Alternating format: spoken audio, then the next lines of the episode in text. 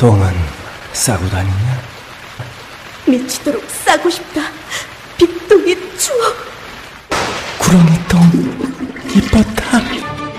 하루에 두 번씩은 꼭 간 것 같아요. 속이 굉장히 편해진 것 같아요. 휴지에도 하나도 안 깔끔하게 끝나더라고요. 그만 넣고 싶은데도 이제 계속 나오더라고요. 눈 뜨니까 바로 화장실 가고 싶더라고요. 양은 정말 많았어요. 감당이 안 되더라고요. 너무 많아가지고. 검색창에 미궁 대장사랑.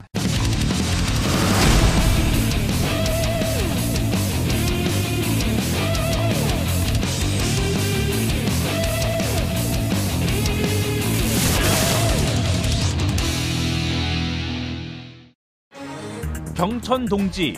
경천 동지란 하늘을 놀라게 하고 땅을 움직이게 할 정도로 세상을 놀래킨다는 뜻의 사자성어로 정두원 전 의원이 이명박 전 대통령 대선 과정 중 당락을 좌우할 경청 동지할 사건이 세 번 있었다고 폭로하면서 세간의 궁금증은 커지고 있습니다.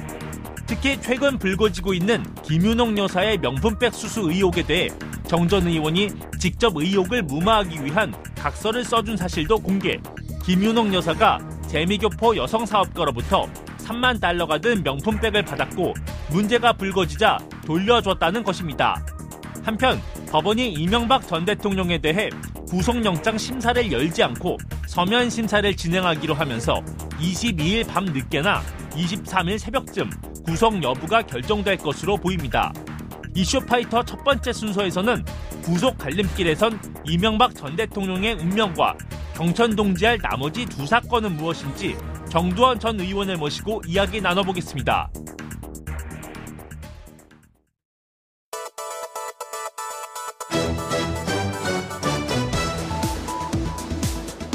나른한 오후 2시 꼭 알아야 할 핵심 이슈들로 여러분들의 오후를 확실히 책임지겠습니다. 3월 22일 목요일 이슈파이터 지금부터 출발합니다.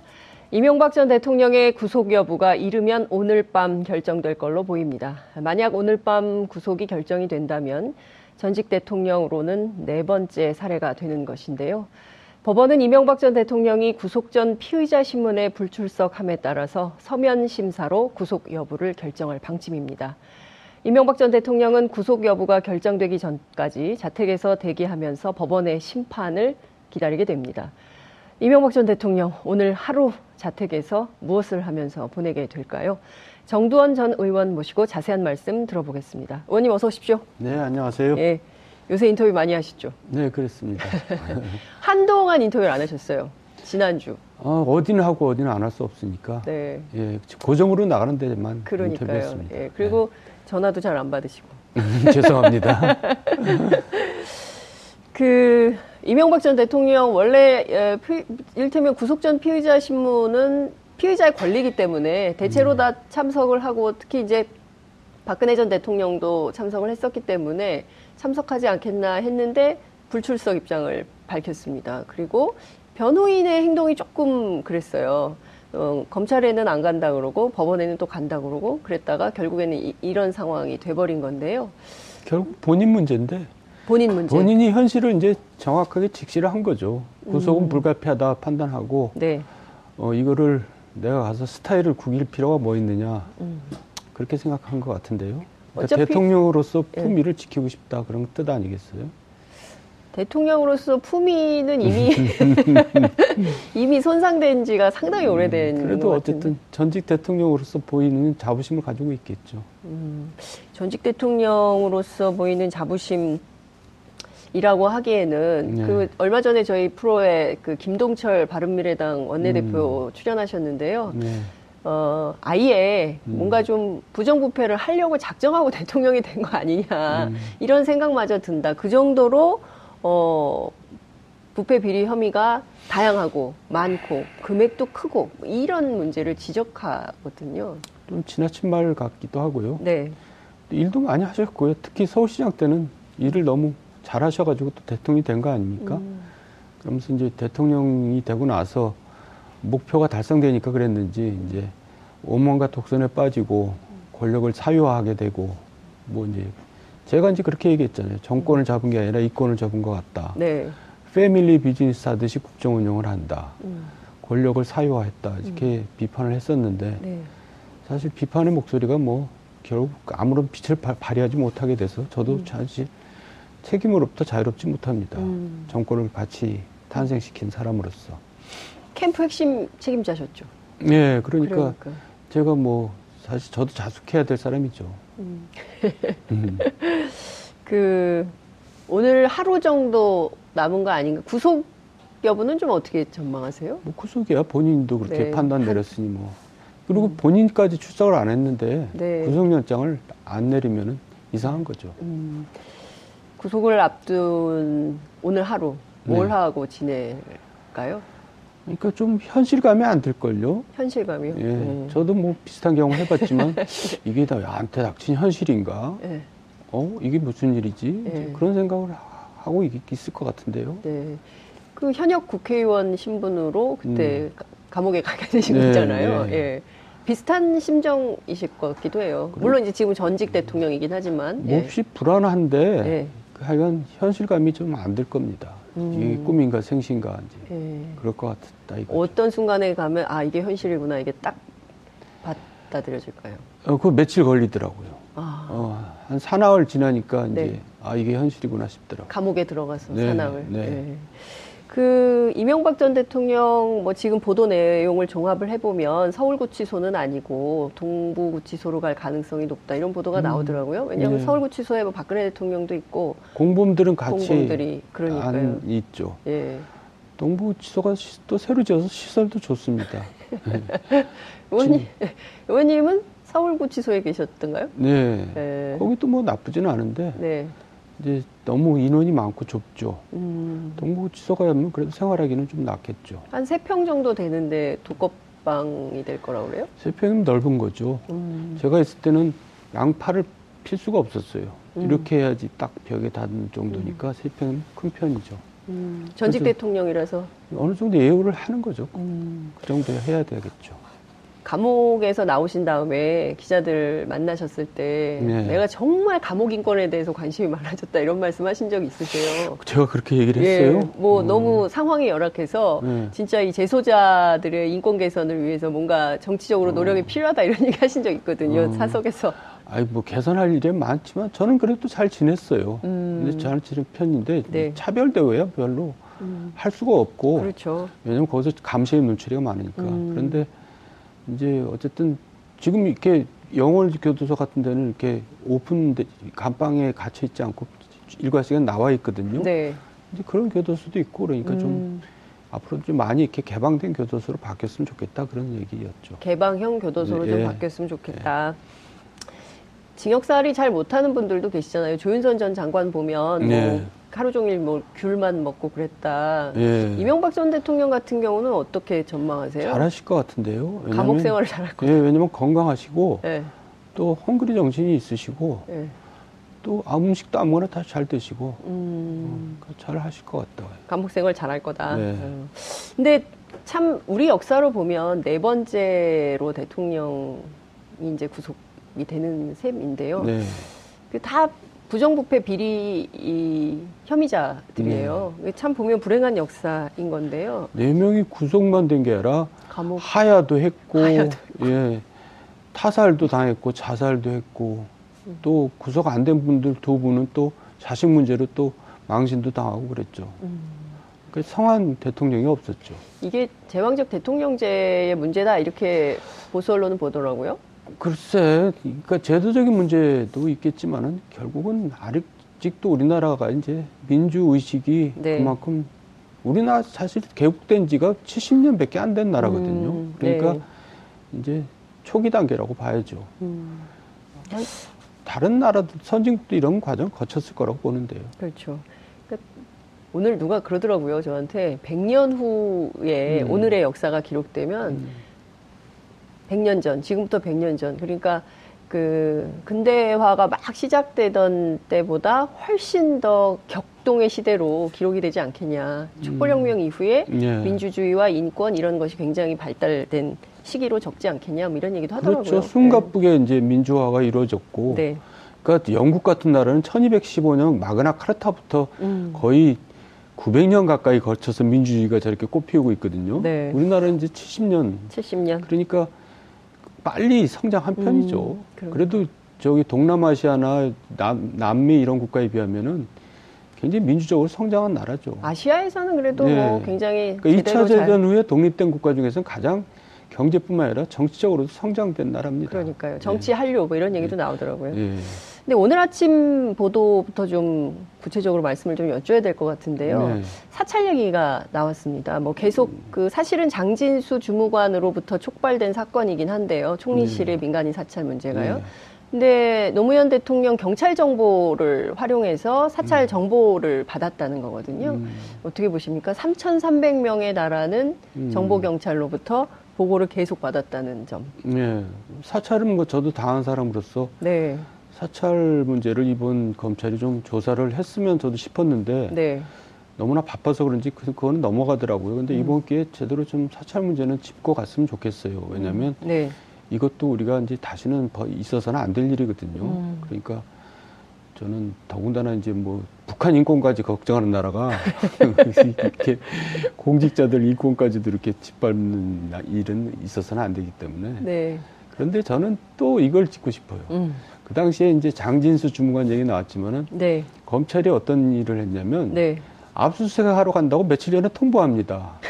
그러면 총실에서는 전부 컴퓨터를 다 디가우징해요. 그렇죠. 그리고 또막 청와대 행정관을 호텔에 불러다가 한두 시간 조사하고 끝냅니다. 저는 그래서 그때 조사했던 검찰도 조사해야 된다고 봅니다. 음, 당시 검찰도. 예. 그, 그래야지 음. 그게 제대로 다 뿌- 뿌리가 뽑히지. 네. 그냥 그 당시에 사찰한 사람만 저는 음, 다시 그 조사해서 될 일이 아니고 그때 조사에 참여했던 사람들도 조사해야 된다고 봅니다. 네.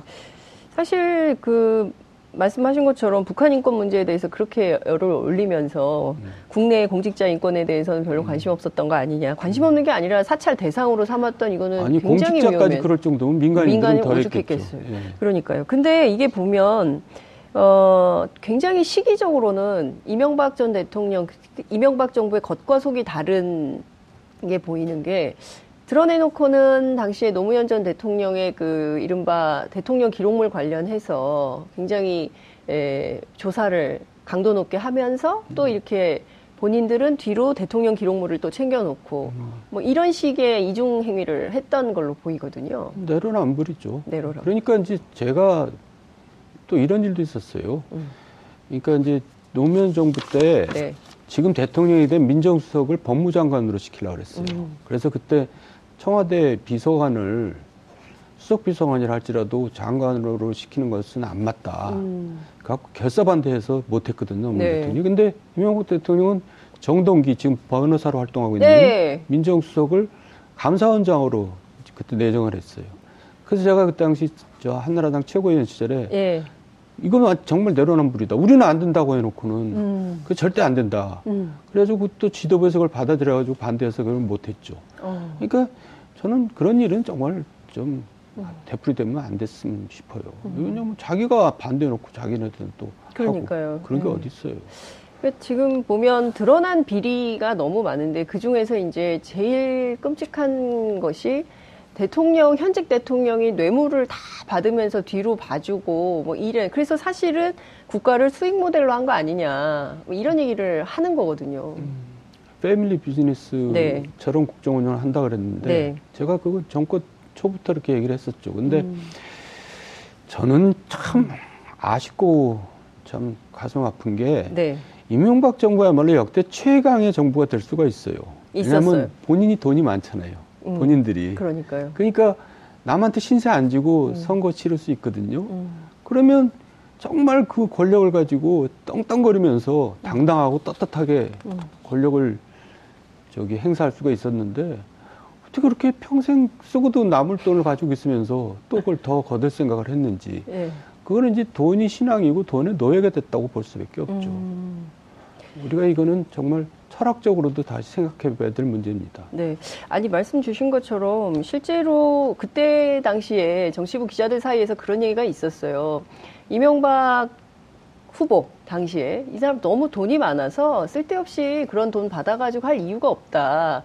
그래서 오히려 깨끗한 정치할 수 있다라는 얘기를 하는 기자들이 있었거든요. 근데 결국에는 자기 돈은 10원도 안 쓰고 전부 차명 계좌를 통해서 차명으로 그리고 남의 돈으로 대납받으면서 뭐 이런 식으로 일을 처리했었던 거 아니냐 이런 거죠. 그러니까 본전은 한 푼도 안 쓰- 본전은 전혀 건드리지 않는 거죠. 예. 본전은 계속 싸두게 놔두고 네, 쌓아두고. 거기서, 나가는 돈은 용납을 안 하는 거죠. 음. 그래서 140억 다스 띄엔 돈도 어떻게든지 받아내잖아요. 제가 그 당시에 유일하게 한겨레만 보도를 했는데 네. 언론 통제에 당한 거죠. 음. 그때 그랬어요. 이게 이 정부에서 가장 치졸한 일이 될 것이다. 네. 정말 붕괴하게 됐더라고요. 네. 어떻게 피해자들은 많은데 그 사람들한테 돌아가야 될 돈을 갖다가 네. 나 혼자 그렇게 다 받아내는지 음. 그것도 권력의 힘을 이용해서 음. 근데 그때는 뭐 언론들도 다 조용했는데 지금은 뭐 이렇게 떠드는 언론들도 사실 반성해야 된다고 생각합니다. 그러니까요. 네. 지금 생각해 보면 그때 당시가 이를테면 뭐 그러니까 이른바 이명박 신화 부자 되세요. 그리고 그 돈이면 다 되는 성과주의나 이런 것에 뭔가 국민 전체가 좀 그게 뭐가 씌었던 거 아닌가라는 생각도 좀 들어요. 그 시대의 주류라는 예, 주류의 또- 담론이라는 게요. 아니 그리고 서울시장을 또 잘한 걸로 평가가 됐고요. 음. 또 청계천 신화를 만들어냈고 했기 때문에 이제 그때는 뭐 쉬었다고 결국 하지만 그때는 굉장히 열광적이었죠. 그리고 또한 가지가 음. 네. 뭐장 기자는 듣기 싫겠지만은 노무현 대통령이 또뭐 너무 또 민심을 잃어가지고 그 반사적인 효과를 또 많이 본 거죠. 음. 저는 그래서 노무현 대통령이 일등 공신이라고 생각합니다. 이명박 이 신화 제가 일등 공신이 아니고 네. 이명박 대통령이 되는데 일등 공신이 노무현 대통령이었죠. 음. 그때 노무현 대, 다 잊어버렸지만 노무현 대통령이 민심이 추락해서 5%대였거든요. 음. 우리가 지금 그걸 잊어버리고 있죠. 네. 그러니까 지금 문재인 대통령도 그거 방심하면 안 됩니다. 음. 오만과 독선에 빠지면 그렇게 되죠. 오만과 독선에 빠지면 안 된다. 이건 모든 권력자에게 예. 똑같이 예. 공통되는 핵심인 것 같아요. 초심을 잃으면 안 예. 된다. 그러니까 지- 초심을 계속 지켜가야 된다. 이런 얘기를 주신 걸로 이해하겠는데요. 패밀리 게이트예요, 정말. 네. 아들, 음. 그 다음에 특히 이제 부인 관련해서 음. 경천 동지와 관련된 뭐 두세 가지라고 말씀을 하셨었는데 음. 그 중에 한 가지는 바로 이번에 나온 에르메스 백 관련된 것이죠. 이게 뭐 중앙일보 인터뷰로 진위는 좀 가려졌는데 어제 인- 뭐 라디오 인터뷰에서 잠깐 말씀을 좀 하셨지만 그래도 저희 시청자들 위해서 조금 정리를 좀 해주신다면 그러니까 어떤 맥락인지요. 이런 불미스러운 일에 관여된 사람으로서 참 죄송하고요. 면목이 없는데 네. 어쨌든 사실을 이제 이- 얘기를 할 수밖에 없으니까 음. 어, 저도 그 제가 쓴 각서가 네. 나타날 거라고는 사, 차마 저 예상을 못했어요. 근데 기자들이 정말 용맹한 기자 정신을 발휘해서 예. 뉴욕까지 가가지고 취재를 해서 그걸 카피해 왔더라고요. 그러니까 예. 저도 할 말이 없죠. 음. 근데 그 당시에 하여간 그 경선 끝나고인데 네. 어느 날 밤에 이제 급히 이제 연락이 와서 2007년인 거죠. 그렇죠. 네. 급히 연락이 와서 어 큰일 났다. 그래서 갔더니 월간지 기자가 누구를 데리고 왔는데 이 월간지가 어딘지 얘기는 해주실 수 없나요? 네, 그렇게밖에 얘기 음. 못하는 걸 좀 이해해 주시고요. 네. 그 이제 이 분이 이제 그것도 뉴욕에서 지역 신문 하는 분인데 네. 같이 기사를 쓰자고 하는데 이게 기사가 나가면 당나귀 뒤집히겠다, 큰일 났다. 음, 내용을 물어보니까 여사께서 이제 명품백에 그 봉투가 든 명품백을 받았다. 음. 그래서 제가 이제 확인을 해야 되잖아요. 네. 그래서 어, 사위한테 전화를 했죠. 설마 하는 마음으로 전화를 사위한테, 했어요. 예. 설마 그걸 바- 그럴 쓸 리가 있나? 그런데 음. 2, 30분에 놀랍게도 다 전화가 왔는데 사실입니다. 이렇게 전화가 왔어요. 두달 후에 돌려줬다고. 음. 그래서 제가 정말 아찔하더라고요. 그래서 이제 무마를 할 수밖에 없죠. 전쟁이 벌어졌는데 음. 이것 때문에 당내에 바뀌는데 캠프의 책임자로서 그거를 그냥 넘어갈 수가 없잖아요. 그래서 이제 설득을 했죠. 어떻게 하면 되겠냐 그랬더니 음. 자기가 이제 캠프로부터 받을 돈이 9천만 원이 있는데 네. 5천만 원밖에 못 받았다. 네. 그러니까 나머지 돈을 주고 또 자기가 집권하면은 자기를 도와준다는 각서를 써달라. 그러니까 이게 월간지 기자, 뉴욕 그 지역 기자. 뉴욕 기, 지역 기자가 예. 이제 그 월간지에 시자고 네. 하길래 그 월간지 기자가 이제 데리고 온 거죠. 아, 두 명이 온 거네요. 예. 그리고 이 돈을 요구한 것은 뉴욕 지역 신문 예, 기자고. 예, 예. 예. 대표라고 그러더라고요. 네. 기자라기보다도. 그리고 캠프 일을 했다고 그러더라고요. 그래서 어디 캠프요? 이명박 캠프. 인건박 캠프 예. 인쇄 기획 인쇄를 예. 했다고. 그래서 제가 이제 못 받은 돈이면 줘야 되니까 네. 주고 뭐 이제 말도 안 되는 각서지만 급하니까 각서를 써주고 해서 음. 이제 무마를 한 셈이죠. 근데 몇 가지 좀 제가 여쭤보고 싶은 게 있는데요. 그러니까 첫 번째로는 아 이런 캠프 책임자긴 하지만 음. 그리고 전쟁이 벌어져서 이 상황을 막아야 된다는 생각도 있지만 또 다른 한편에서는 이게 범죄가 될 수 있는 거잖아요. 글쎄 뭐 엊그제 누가 매수죄가 될 수 있다 그러더라고요. 네, 그러니까 이제 캠프에서 못 받은 돈이니까 줬는데 그건 뭐 줄 돈이라고 생각해서 준 거고 네. 각서를 써준 게 매수죄가 되는지는 모르겠는데 음. 저는 그게 매수죄라면 제가 책임을 져야 된다고 생각합니다.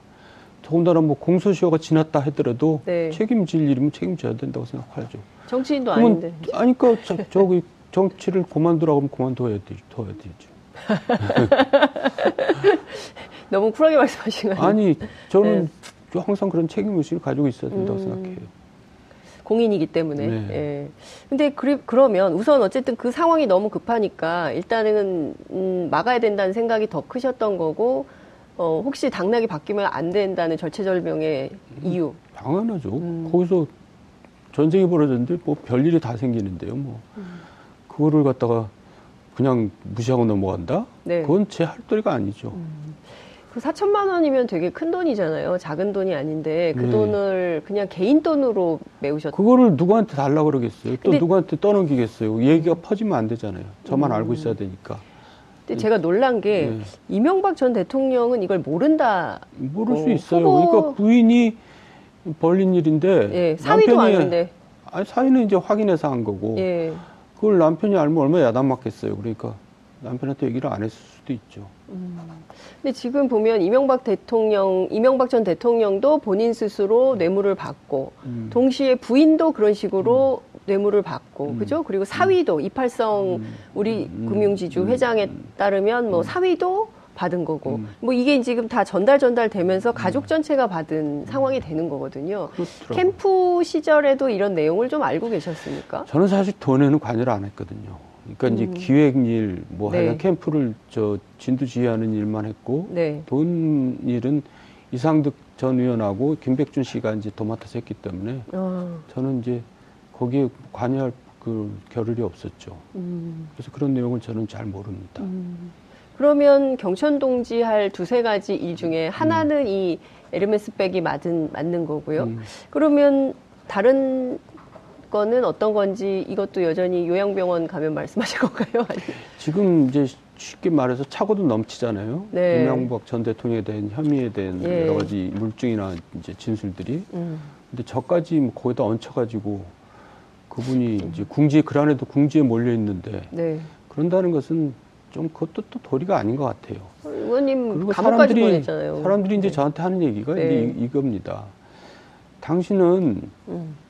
권력이 살아있을 때 비판할 때는 멋있었는데 이제 음. 다 죽은 권력을 갖다가 그렇게 그 어렵게 하는 거는 음. 그건 별로 좋은 일이 아니다. 그래서 사실 저 그동안 점수 많이 땄는데 그냥 또 다 잃었어요, 이번에.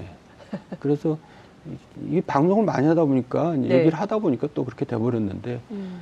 좀 굉장히 후회를 하고 있죠. 그런 얘기를 잘못 꺼낸 거에 대해서. 아니 잘못 꺼낸 건 아니죠. 드러나고 밝혀져야 될 사실이었던 거죠. 그러니까 만약에 의원님께서 처음 경천 동지할 일이 있었다라는 게 어, 말씀을 안 하셨으면 기자들이 그렇게 뉴욕까지 가가지고 그러니까 그런 사실을 확인할 잘못, 리도 없고. 잘못 얘기를 꺼냈다 이거죠. 아니 그러니까, 드러나야 될 사실 아닙니까? 이게 잘못 얘기한 건 아닌 것 같은데 더 말씀을 하셔서 예. 다시는 이런 일이 발생하지 않도록 하려면 예. 이 권력형 비리 범죄 이런 거는 백일화에 드러나야 되는 거 아니겠습니까? 이제 지금으로도 충분하잖아요. 근데 음. 제가 또 그분하고 10년 가까이 같이 예. 일을 한 사람으로서 음. 개인적인 정리라는 것도 또 있을 수 있죠. 지금 생각해도 좀 제가 심했다 싶은 생각이 들어요. 그분한테. 지금 얼마나 지금 궁지에 몰려 있습니까? 어렵습니까? 근데 거기다 대고 또 당신 옛날에 이러지 않았냐, 저러지 않았냐 하는 것은 또 인간적으로 제가 부족한 거라고 생각합니다. 근데 뭐 인간적으로 부족했다고 반성하시는 건 아닌 것 같은데요. 이, 제가 일이 공인은 있었다는. 아니니까요. 제가 또 공인은 아니니까. 어, 예. 근데 어쨌든 지금 드러난 비리 사실이 음. 너무나 야 전직 대통령이 현직 시절에 이렇게까지 양복까지 이렇게 충분하죠. 입어야 되는 그 정도까지 얘기 나왔으면. 충분하죠. 뭘 더. 그래서 음. 장윤선 프로에서 꼭 두 가지를 꼭 얘기를 하길 바라는 거니까. 장윤선 프로에서 두 가지 중에 이제- 한 가지를 그리고 저는 완전히 이제 이 땅에서 사라지라고요. 아니요, 저는 그런 생각은 안 들고요. 네. 그러니까 그 이 말씀을 하실 때는 이유가 있어서 얘기를 음. 아니, 하신 거라고 생각해요. 그냥 하신 얘기는 예. 아니니까요. 그때는 사실 저도 울컥했죠. 왜냐하면 음, 자기는 그렇게 많은 음. 음, 혐의가 있으면서 네. 김희중 그 뭐 하나 잘못했다고 가까이 오기 오지도 못하게 만들고 이런 거에 음. 대해서 제가 괜히 붕괴를 하면서 그런 얘기를 꺼냈던 건데 네.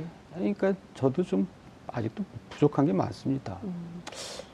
근데 사실은 그런 것 때문에 정치도 되는 거 아니겠습니까? 이게 좀 음. 분노, 분노가 있어야 그 분노를 오늘- 해결하기 위해서 우리가 막 얘기를. 많은데 딴 얘기 넘어가죠. 아니, 근데 사실 이게 되게 중요한 포인트이기 때문에 그런 건데요. 네.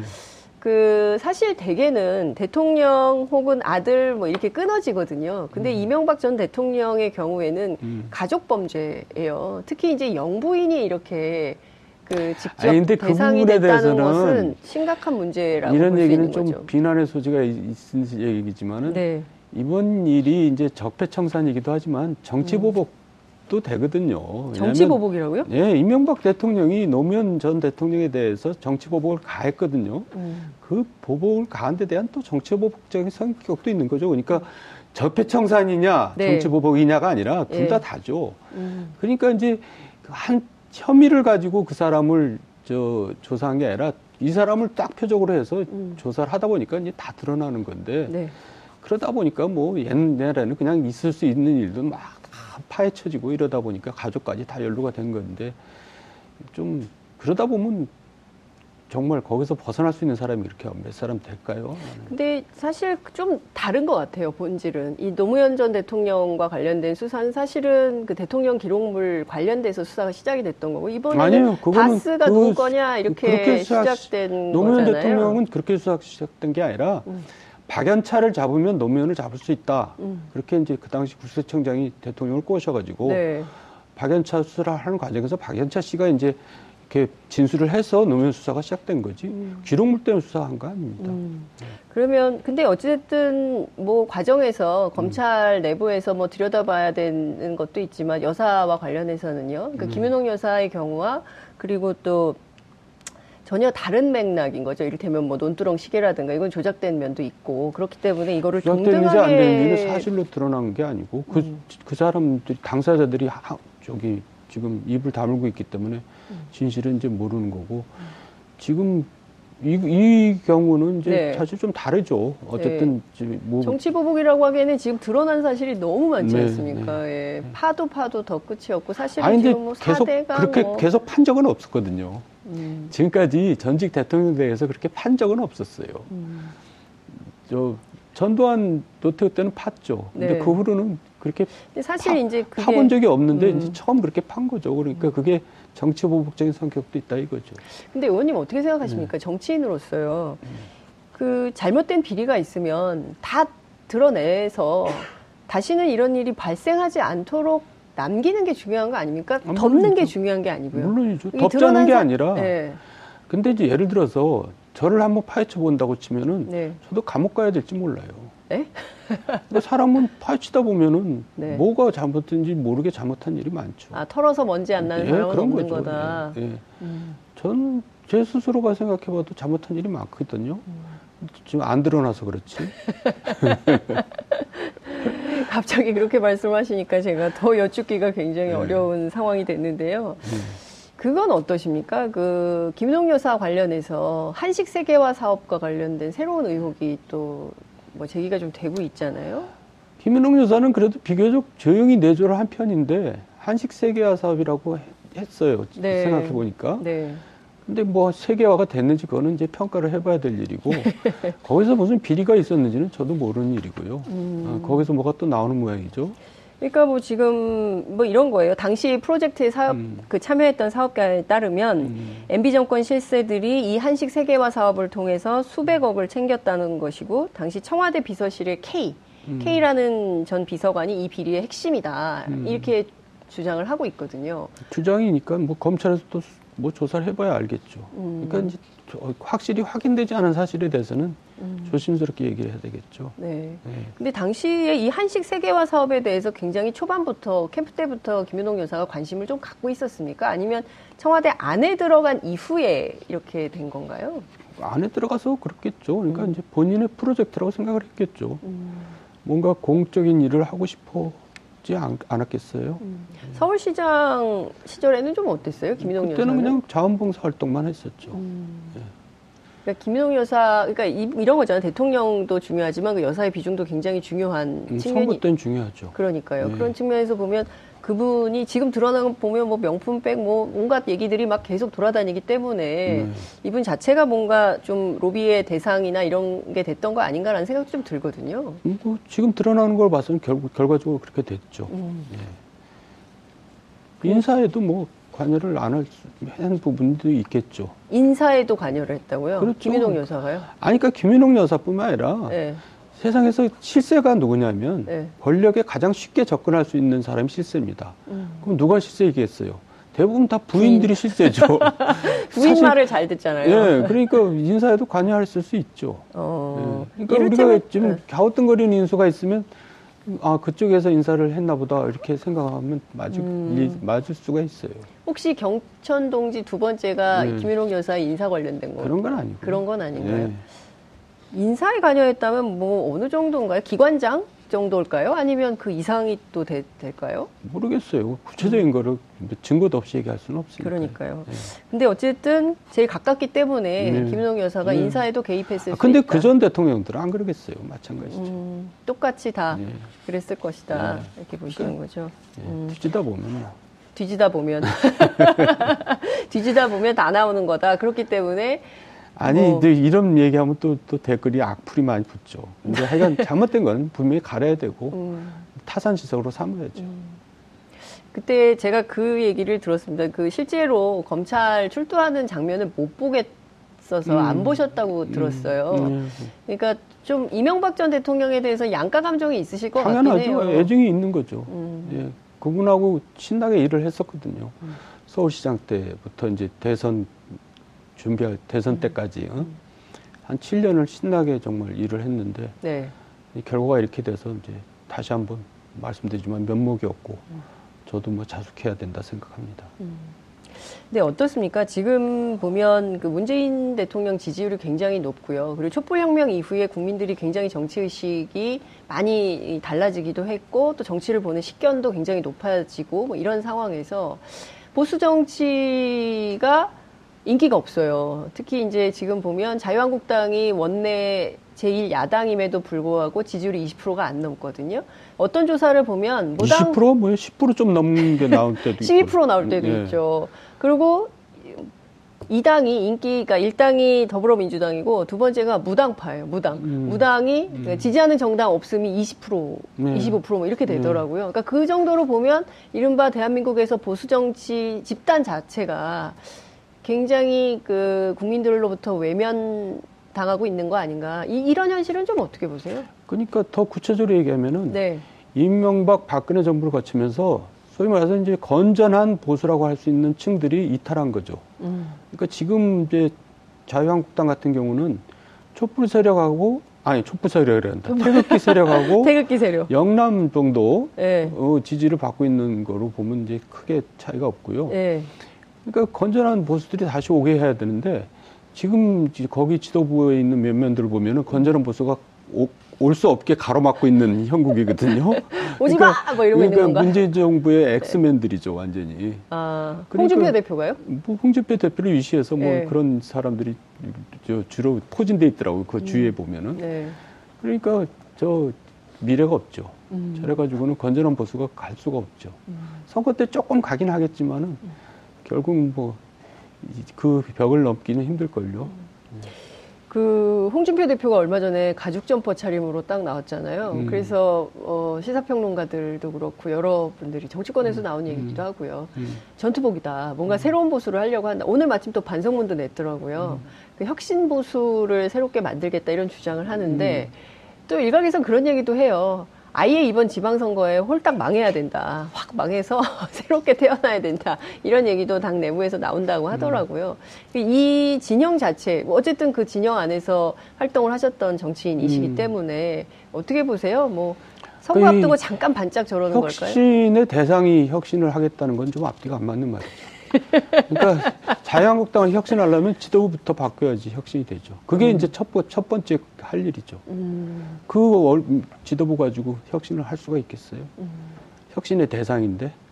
네, 예, 그, 그야말로 그 건전한 보수는커녕 네, 거의 극우적인 이미지잖아요. 네. 강, 뭐 좋은 말로 해서 강경 보수고 예. 극우적인 이미지 가지고 무슨 혁신을 하겠다 그래요. 네. 말로만 해봤자 소용없죠. 국민들이 이미지를 그렇게 음. 갖고 있는데. 이번 지방선거에서 자유한국당이 뭐 6 플러스 알파 이런 주장하는데 의원님은 어떻게 전망하세요? 그것도 줄여서 얘기한 거예요. 오늘 음. 한, 저, 자, 자, 지금은 뭐 바른미래당이지만 옛날에 자, 한나라당으로 네. 당선된 숫자는 그보다 더 많았거든요. 네, 그러니까 그것도 줄여서 얘기한 건데 네. 뭐 그거라도 얻으면 그나마 뭐 체면치는 하겠지만 그것도 안 될 것 같은데요. 그것도 안 된다고요? 네. 어, 그러면은 대구 TK에서만 뭐 선전할 수 있다. 부산도 위험하고 부산. 경남도 위험하고 네. 뭐 그렇죠. 음. 예. 부산 경남 넘어가면 책임져야죠. 그리고 일단 저 서울시장 후보를 못 내는 당이 그게 제1야당이라고 할 수가 있어요. 여태까지 이 한국 정치 사상 없었던 일입니다. 처음 있는 일이에요. 예, 그거는 지도부가 책임져야 될 일이죠. 그래서 아니면 자기가 나가든지. 그 중진들이 홍준표 대표도 예. 그 아니, 그거 웃을 일이 아닙니다. 그럴 땐 자기가 나가야 돼요. 아, 그러니까 지도자는 예. 지도자로서의 누림기만 하면 안 되잖아요. 음. 그만큼 또 헌신을 해야 되니까. 네. 후보가 안 나오면 자기가 나가야죠. 음. 자기 지역구가 서울이었잖아요. 네. 지금은 이제 대구로 도망가 있지만. 네. 그러니까 마땅히 후보가 어떻게 대구로 자기라도. 나와야지. 나와야죠. 네. 지금 시청자 의견 막 쏟아지고 있는데요. 저는 50대 아줌마인데요. 정두원 전 의원님 건강하시고 힘내세요. 음, 제가 지금 힘이 좀 없어 보이나 봐. 힘이 좀 없어 보이시나 네. 봐요. 힘내세요. 그리고 경천 동지 얘기 좀 해주세요. 아 그리고 정 의원님 부끄러워 마, 마시고요. 경천 동지 모두 풀어헤치시지요. 너무 재밌다. 그리고 예전 분들 돈에 특별한 마음 있다고 감싸기엔 나쁜 짓 너무 많이 했습니다. 것도 있고요. 정도현 의원님, 의원님 요즘 이명박 감싸시던데 이런 의견도 올라와 있습니다. 그 경천 동지 할 일에 대해서 여전히 시청자분들께서 굉장히 많은 관심을 갖고 계시다는 점을 좀 기억해 주시면 좋을 것 같고요. 그러나 예. 지금 이 자리에서 말씀하시면 참 좋겠지만 예. 네. 안 하실 거죠? 죄송하다는 말씀 다시 드립니다. 제가 보수 정치 관련해서 사실은 좀 꼭 여쭙고 싶은 게 있는데요. 음, 사실 그 보수 정치라고 하지만 음. 기득권 또는 냉전에 기댄 세력 음. 아니었냐라는 거죠. 그러니까 그건 보수가 아니죠. 음, 그러니까 그건 이제 보수라고 이름을 붙이는 거지 실제 보수는 그런 게 아니죠. 네. 실제 보수는 그야말로 자유민주주의를 네. 신봉하고 예. 시장 경제를 중시하는 건데 예. 뭐 냉전 구더니 이런 거는 자유하고 거리가 먼 거고 네.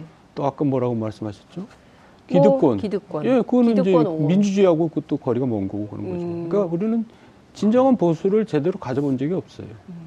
이제 진정한 보수를 이제 세워야죠. 그러니까 차라리 자유한국당이 네. 지린멸렬하는 게 어쩌면 조- 조- 좋을 수도 있어요. 음. 그러니까 이제 완전히 새 출발해서 새로운 보수를 건전한 제대로 네. 된 보수를 세워 나가야지. 예. 지금 지금은 마치 보수를 어떤 식으로 혼동하냐면 독재를 보수라고 그러는 것 같아요. 그러니까요. 자, 박정희가 보수잖아요. 예. 어떻게 독재가 보수일 수 있어요? 예. 독재하고 싸우는 게 보수죠. 그렇죠. 그래서 옛날에 김영삼, 김대중 대통령은 이렇게 얘기했어요. 예. 우리는 정통 보수 야당으로서 민주주의를 미- 위해서 투쟁합니다. 항상 그랬어요. 예. 보수는 독재, 권위주의하고 싸우는 게 보수예요. 음. 근데 박정희는 권위주의고 독재였고 저기 이명박 박근혜 정부는 거의 권위주의화 다시 그렇죠. 회귀했거든요. 예. 그러니까 그건 보수 정부라고 할 수가 없는 거예요. 음. 독재 정부예요, 그러면? 거의 독재로 회귀해 가는 음. 네. 정부였죠. 그걸 어떻게 보수 정부라고? 보수 정권은 그런 게 아닙니다. 음. 정말 자유민주주의, 특히 자유라는 거, 자유라는 거는 국가, 집단보다 개인을 중시하고 개인의 네. 기본권, 인권을 중시하는 거거든요. 네. 그 근데 뭐 사찰하고 이게 무슨 보수 정권이에요? 아니 근데 이건 고소를 좀 하셔야 되지 않겠습니까? 그렇죠. 정태근 의원님하고 같이 해서 사찰당한 것은 진짜 미행 사찰 많이 당하셨잖아요. 예. 특히 이명박 박근혜 정권 거치면서요. 박근혜 때는 사- 사찰당했는지 음. 모르고 이명박 정부 때 이제 사찰을 많이 당했죠. 진짜 그 후에 정말 10년간 같이 일하고 서울시장부터 그렇게 일종의 이제 이명박 전 대통령의 참모셨는데 네. 그 그러니까 참모를 사찰하는 대통령. 저는 그냥 사찰한 것만 해도 다행이라고 생각될 때가 있어요. 네. 옛날 이조 때 시대 때라고 치면은 네. 제가 이제 늘 그냥 비판하고 그랬잖아요. 네. 그러니까 이조 때라면 목이 열개라도 남아날 수가 없죠. 그러니까 살아있는 것만 해도 다. 그래서 제가 감옥에 가 있을 때 네. 면회 와서 그러더라고요. 음. 억울하지? 그래서 네, 억울합니다. 그랬더니 억울해서 억울하게 죽은 사람도 있어요. 그러더라고. 누가 그런 말을 했습니까? 누가 이제 와서 위로해 주느라고. 아. 그러니까 그 말이 가장 지- 저 격려가 되더라고요. 억울하게 죽은 사람도 있는데 난 살아있구나. 아이고 네. 세상에. 제가 보기에는 그는 진짜 위로라고 하기엔 너무 아픈 말인 음, 것 아니, 같고요. 그 위로가 됐어요. 근데 어떻습니까? 지금 어쨌든 그 한반도가 남북미 정상회담 얘기까지 나오지 않습니까? 그러면 사실 냉전 체제가 허물어지는 건데요. 음. 음, 말씀 주신 대로 정말 보수의 재구성이 필요한 때가 아닌가라는 예. 생각이 좀 들어요. 예. 음. 그, 그- 그, 네, 정치 계속 하실 거죠? 어, 어느 자리에서가 정치 이제 안 한다고 막 그러셔가지고. 아니 안. 한다는 게 아니라 할 수가 없어요. 그러니까 제가 예, 없다. 제가 정치를 하려면 무슨 당을 선택을 해야 되는데 네. 지금 선택할 당이 없어요. 제가 뭐 더불어민주당을 뭐 갈 수는 없고 네. 그렇다 자유한국당은 더더구나 갈 수 없고 네. 바른미래당은 뭐 별- 별로 미래가 안 보이던데 거기 가겠어요? 그러니까 네. 갈 데가 없어요. 그러니까 정, 정치를 할래 할 수가 없죠. 음, 그래서 이제 정말 제대로 된 보수 정당이 세워지면 네. 그때서야나 뭐, 뭐, 근데 그때는 이미 늙어가지고 뭐, 이거 뭐 쳐다나 보겠어요. 알겠습니다. 시간이 다 돼서 이제 마무리를 네. 해야 될 것 같은데요. 어찌됐든 경천 동지와 관련해서는 온 국민이 관심 사안이기 때문에 어, 조만간 또 용맹한 기자들이 또 새로운 자- 단서와 증거를 가지고 나타나면 그때는 이거였다. 라고 확인하기 전에 먼저 말씀해 주시면 참 좋겠다. 이런 생각도 좀 듭니다. 하여간 죄송하다는 말씀 또 드립니다. 알겠습니다. 오늘 말씀 여기까지 듣겠습니다. 네, 고맙습니다. 수고하셨습니다. 여러분들께서는 지금 생방송으로 진행되는 장윤선의 이슈파이터와 함께하고 계십니다. 오늘 방송 좋았나요? 방송에 대한 응원 이렇게 표현해주세요. 다운로드하기, 댓글 달기, 구독하기, 하트 주기. 더 좋은 방송을 위해 응원해주세요. 그리고 2부도 함께해주세요.